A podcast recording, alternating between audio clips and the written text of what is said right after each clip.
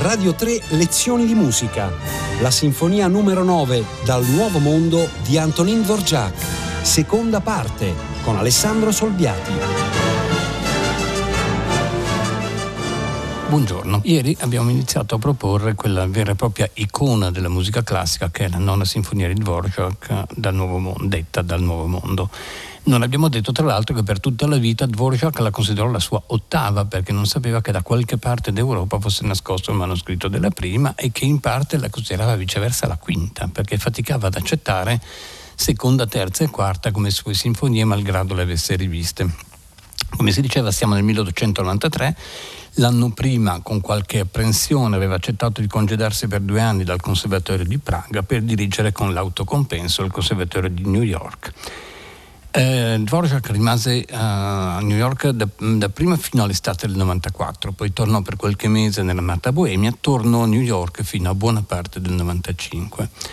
Eh, come si diceva ieri, insaziabilmente curioso di contatto con, con l'arte dei popoli, attraverso alcuni studenti neri del Conservatorio di, di New York aveva conosciuto lo spiritual aveva incontrato una comunità di, di nativi, di, di, indiani d'America, dunque conoscendone i canti questo incontro con le tradizioni dei popoli sarà sempre stato tradotto in Dvorak anche in Boemia, dove però era la sua tradizione di nascita, non nella citazione di temi, ma nel portare a sé quello spirito e quelle modalità. Quindi, se vogliamo, inventando temi, ma mai in lui in modo stupido, saccente o addirittura così di folklore, perché la prima qualità di Dvorak era quella di saper aderire profondamente ad una cultura popolare, che fosse la propria o che non fosse la propria, anche perché i materiali, le scale pentatoniche, le scale modali, poi in qualche modo si assomigliavano.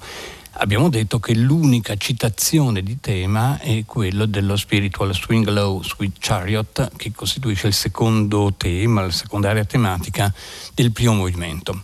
Noi oggi però nell'affrontare scherzo finale dimentichiamo un po' i riferimenti americani, malgrado Dvorak stesso abbia detto di essere stato influenzato nello scherzo dal, da questo poemetto di Longfellow che si chiama Song of Yavata, frutto di un incontro con alcuni capi indiani. Partiamo da un altro punto di vista, partiamo dalla data di composizione appunto, cioè 1893, perché? Perché siamo ormai alla fine del XIX secolo. Dvorak, tornando in patria, non scriverà più sinfonie, cederà improvvisamente alla seduzione della musica programma e scriverà cinque poemi sinfonici in un anno e mezzo tra il 96 e il 97, si dedicherà al teatro, poi, e eh, questo è particolarmente forte e significativo, colpito violentemente dalla morte di, di, Brahms nel 97, subisce un percorso a poco a poco di, di, di abbandono, nel senso che poco dopo, all'inizio del Novecento, una malattia degenerativa lo condurrà alla morte nel 1904. Perché la data 93? Perché la fine secolo? Perché nell'aria vi sono tutte le inquietudini musicali e non solo musicali di quella fine secolo. Mahler sta scrivendo seconda e terza sinfonia, Wolf sta conducendo la tonalità ai suoi limiti estremi, il ventenne Schoenberg ha già iniziato a scrivere e in Russia abbiamo un ragazzino che si chiama Stravinsky.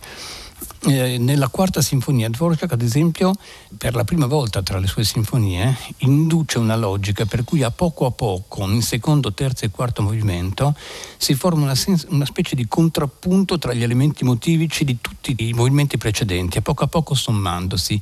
Non è la logica della sinfonia ciclica, del riemergere alla fine del tema iniziale, non è questo è un lavoro sulle, sulle, cellule, sulle cellule emotiche che diventano brandelli, frammenti del già detto, del già vissuto con un atteggiamento del tutto moderno verso, verso la forma. Venendo allo scherzo, quale che sia la sua ispirazione, balzano all'occhio all'orecchio subito alcuni aspetti che guardano vistosamente in avanti, pur con evidenti radici, ad esempio una radice chiara, basta pensare all'attacco con quei timpani, difficile non pensare allo scherzo della nonna di Beethoven.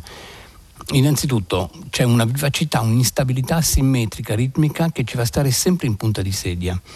C'è una forte tendenza alla polifonia con canoni e continue sovrapposizioni di linee, c'è una capacità di invenzione incalzante fino all'estremo e un'estrema, altrettanto estrema abilità di orchestrazione e di uso di timbri. Lo scherzo è costruito mh, mm, classicamente in scherzo, trio, eh, ripresa dello scherzo e coda, ma prendiamo la parte A piccolo de- dello scherzo, solo i 40 secondi di musica.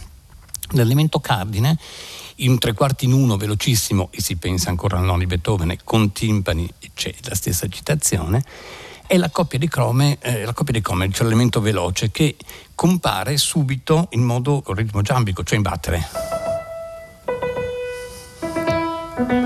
In questo modo. Eh, e con un gioco di quinte, ma subito dopo nella cellula tematica base non ci si accorge perché avrebbe voglia di pensare che sia un battere che sia... Invece no. Pam pam pam e poi tan tan tarata mettendolo in battere. Cioè questa coppia di crome, questa scarica elettrica si sposta nella battuta e genera una instabilità ritmica che ci fa guardare molto avanti. Poi subito il tema viene dato a canone, tra flauti e clarinetto ad esempio. Poi nella ripetizione del tema c'è sotto una linea di secondi violini come una folata di vento, la sentiremo, una cosa veloce che passa attraverso, attraverso il registro.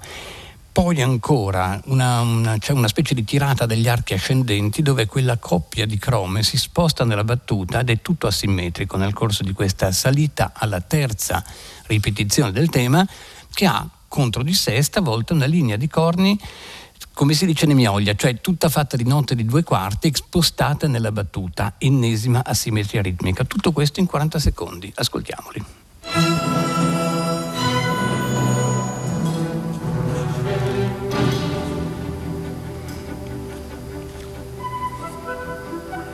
Ecco il canone subito. La folata.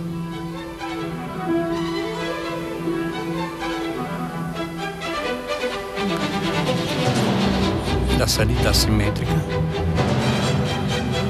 la ripresa con i corni spieghi.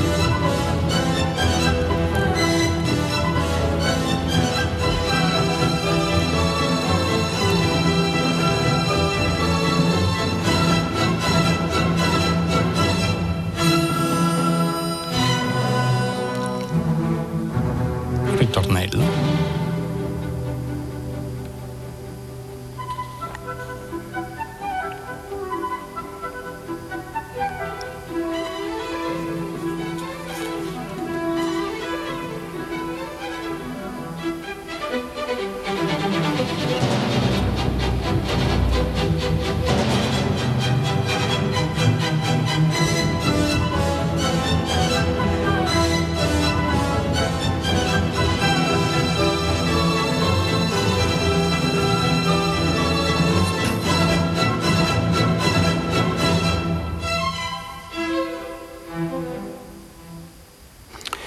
Forse esagero un po', ma sentendo queste fortissime asimmetrie ritmiche, questi spostamenti di accenti, questi spostamenti in battute, io non riesco a pensare ad alcune cose del futuro giovane Stravinsky eh, di circa poco meno di 20 anni, 17-18 anni dopo. Allora, a questo punto c'è una, una, sorta di frenata, diciamo, e questa è una cosa particolare di tutto lo scherzo, cioè sarà tutto in forma regolare, scherzo, trio, eccetera, eccetera, ma in mezzo ci sono sempre delle piccole zone cuscinetto di trasferimento, di trasformazione. E in questo caso c'è una vera e propria frenata di questo slancio che abbiamo sentito, che conduce al diciamo, il B piccolo all'interno dello scherzo, che è in maggiore. Sentiremo un tema totalmente diverso, ma se ci pensiamo, in battere c'è la stessa coppia di crome. Questa. Quindi è la stessa cellula ritmica che si presta a un'altra cellula motivica estremamente circolare, tutto è, rotatorio. Intanto si apre per l'ennesima volta un contrasto minore maggiore che è un po' la base sia della nona sinfonia ma anche dell'ottava. Evidentemente è, è ricorrente il passaggio minore maggiore in Dvorak. Ascoltiamo questo piccolo B e la ripresa dello scherzo. Passaggio in maggiore.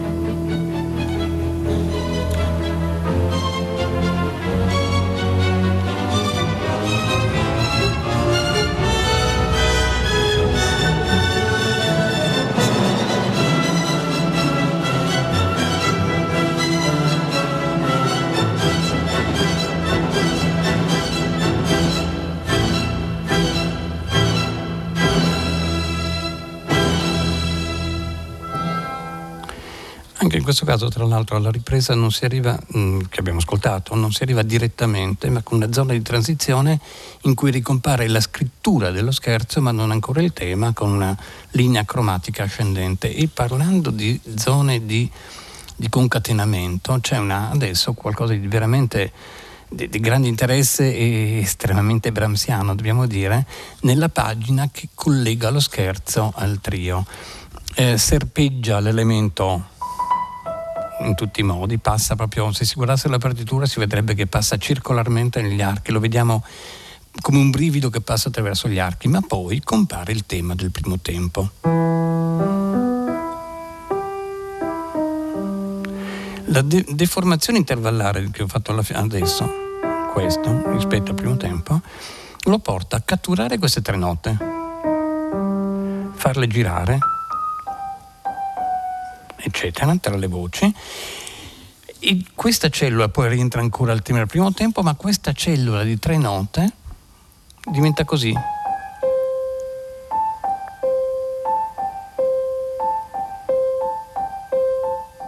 e diventa l'accompagnamento del tema del trio. Questo è un esempio eh, nettissimo di trasformazione genetica di una cellula, quelle che, eh, che, che Brahms sapeva fare meravigliosamente, ma Dvorak non è, non è da meno. Ascoltiamo.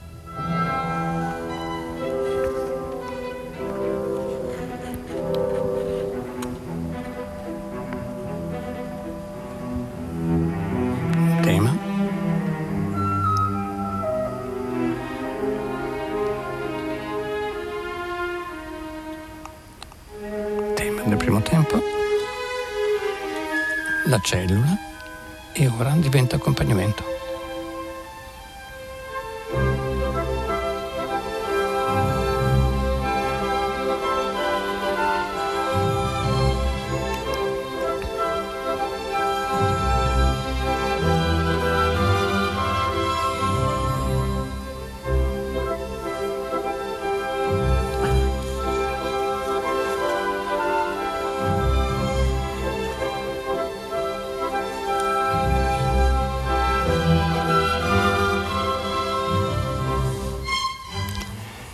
Taglio brusco per non farvi sentire subito, bisogna prima parlarne il B del, del trio, perché?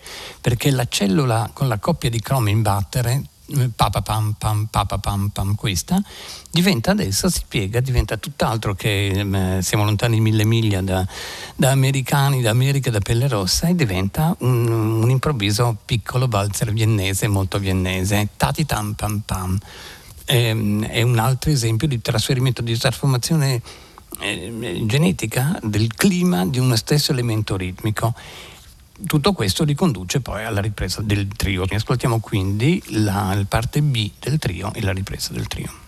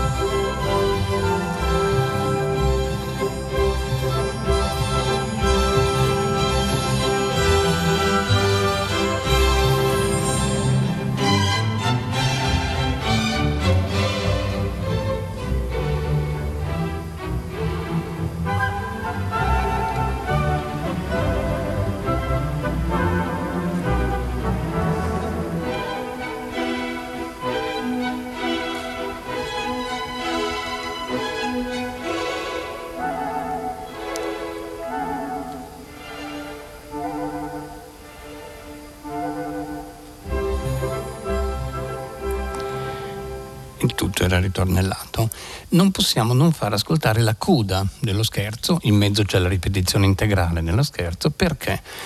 Perché ecco che incominciano a sommarsi di più gli elementi tematici dei precedenti movimenti. Perché? Perché uh, sentiremo questa coda, sentiremo l'inciso, il classico, questo, ma insieme sentiremo l'arpeggio della, del tema del, del questo, ma comparirà anche, ve lo segnalerò, il tema dello spiritual in modo fortissimo, eroico, tutto diverso, dello spiritual che faceva da secondo tema. Incominciano a sommarsi, a catastarsi i temi dei vari movimenti. Ascoltiamo la coda. Tema del primo tempo, del terzo.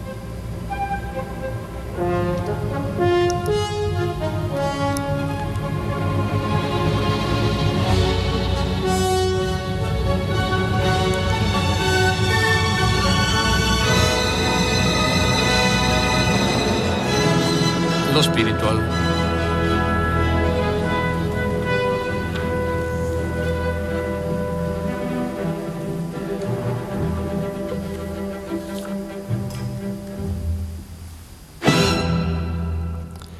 E si giunge così al quarto movimento, che è un allegro con fuoco che se lo ascoltiamo con distrazione potremmo facilmente collocarlo in un movimento a tinte forti quasi in pezzo caratteristico. Viceversa, dobbiamo, eh, sempre dimenticando America e tutto il resto, dobbiamo invece riconoscerlo come il movimento forse di più densa composizione di tutta la sinfonia e forse di tutte le sinfonie di Dvorak eh, siamo in un comporre estremamente profondo e complesso che però si riveste di immagini musicali e di temi forti e immediati. Invenzione inarrestabile e capacità di mettere in relazione ogni elemento qui toccano veramente il culmine. Per mostrare quanto qui invenzione e elaborazione di cellule nuove e vecchie si sposino mh, mm, totalmente, eh, farò questa volta un lungo ascolto, cioè di tutta l'esposizione, ma dovrei proporvi in qualche modo quali sono queste cellule. Intanto c'è un'introduzione tutta basata su queste due note che poi tra poco capiremo a che cosa porta. Il tema, eh, il tema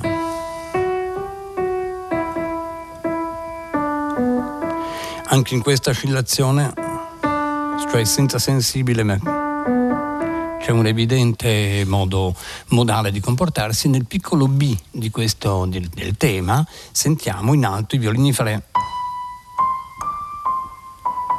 Questo è esattamente l'inizio.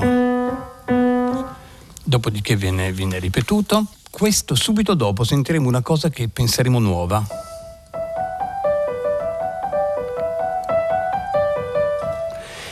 Ma se ci pensiamo, se io suonassi il tema,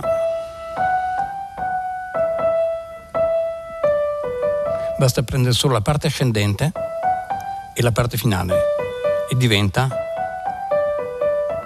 cioè è una trasformazione esatta di quell'elemento. Ci sarà una, una, una secondaria tematica in sol maggiore con un elemento, in questo caso penso del tutto nuovo di, di, clarinetti, ma ci sarà una seconda parte di secondaria tematica dove la cellula dei flauti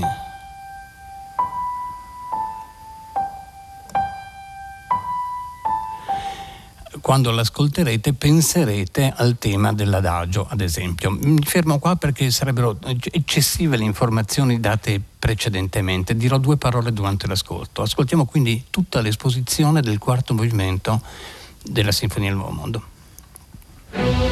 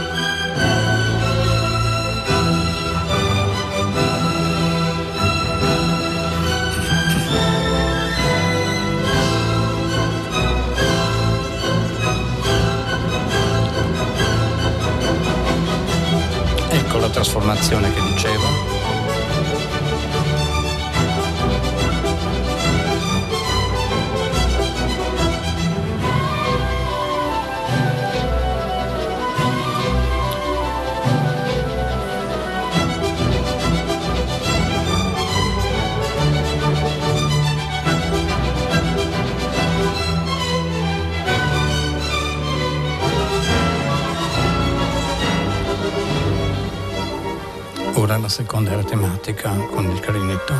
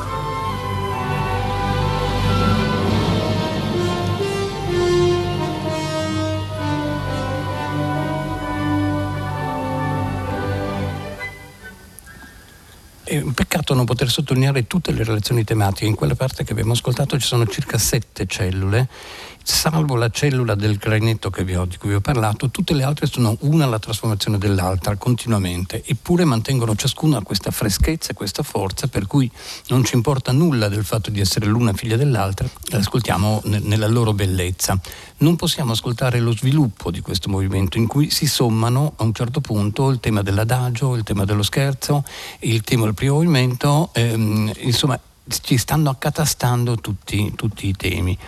Possiamo però ascoltare, dobbiamo ascoltare la coda, non soltanto perché si tratta della coda non soltanto della nona sinfonia, ma del sinfonismo di Dvorak, ma innanzitutto perché non è affatto la coda retorica e strappa applausi di molte sinfonie. È già successo in altre sinfonie precedenti, ma qui di più. Questa parte finale veramente sentirete, e se possibile vi farò notare qualcosa, ma non vorrei disturbare troppo il vostro ascolto, sentirete ritornare tutti i temi dei quattro movimenti, cioè si arriva a un, una sorta di culmine, è come se a poco a poco, schiacciandosi in avanti i movimenti della sinfonia, sulle spalle dell'autore ci fossero tutti gli elementi motivici precedenti, giocando anche sul fatto che in fondo le matrici intervallari ritmiche di molti di essi sono estremamente simili. Ascoltiamo questo finale e poi faremo un ultimo commento.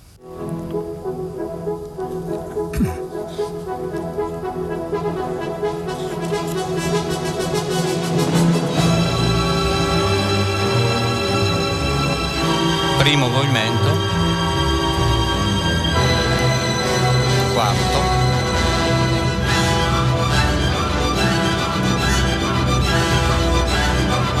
due cellule del quarto movimento sovrapposte.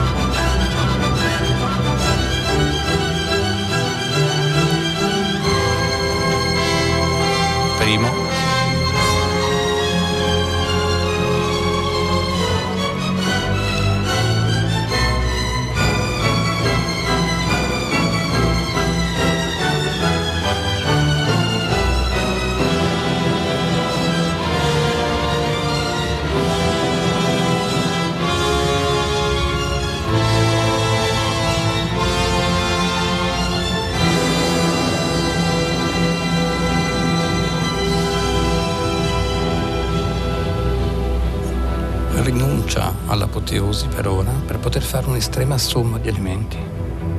Adesso sentirete prima il tema del secondo movimento. Terzo.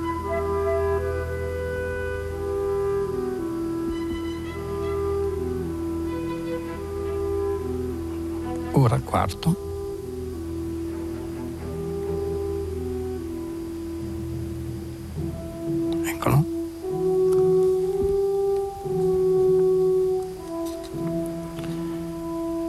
Essersi dimenticato il primo che invece ricompare in estremo nel finale.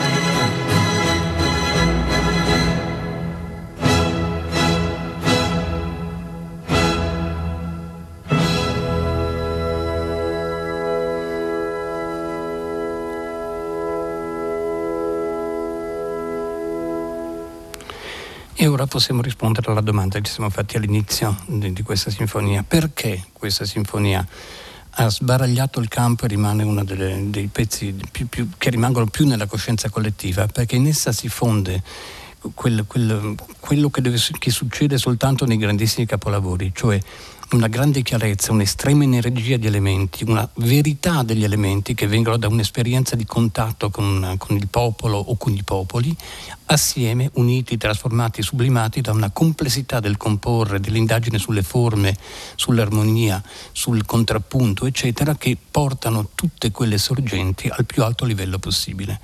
Questo è il messaggio finale della nona grande sinfonia di un percorso sinfonico durato circa 30 anni nella vita di Antonin Dvorak. Buona giornata da Alessandro Solviati.